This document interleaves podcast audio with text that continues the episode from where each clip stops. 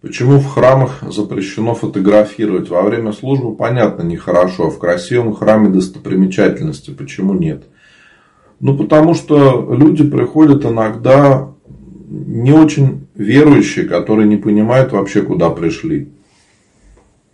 И что ж тут удивляться, что не разрешают фотографировать. Потому что люди могут по незнанию фотографировать то, что, может быть, не надо фотографировать.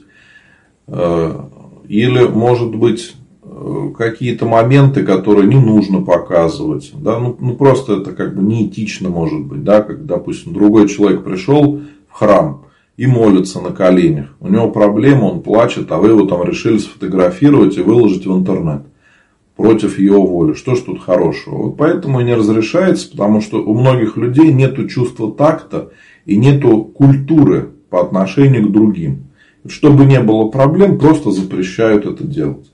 Но если вы хотите э, сделать фотографию, то можно обратиться всегда или к настоятелю храма, или обратиться э, в свечную лавку, э, попросить разрешение, вам скажут, к кому обратиться. То есть, чаще всего все эти вопросы можно решить. То есть, для чего вы хотите сфотографировать, что вы хотите, а не просто так из праздного любопытства.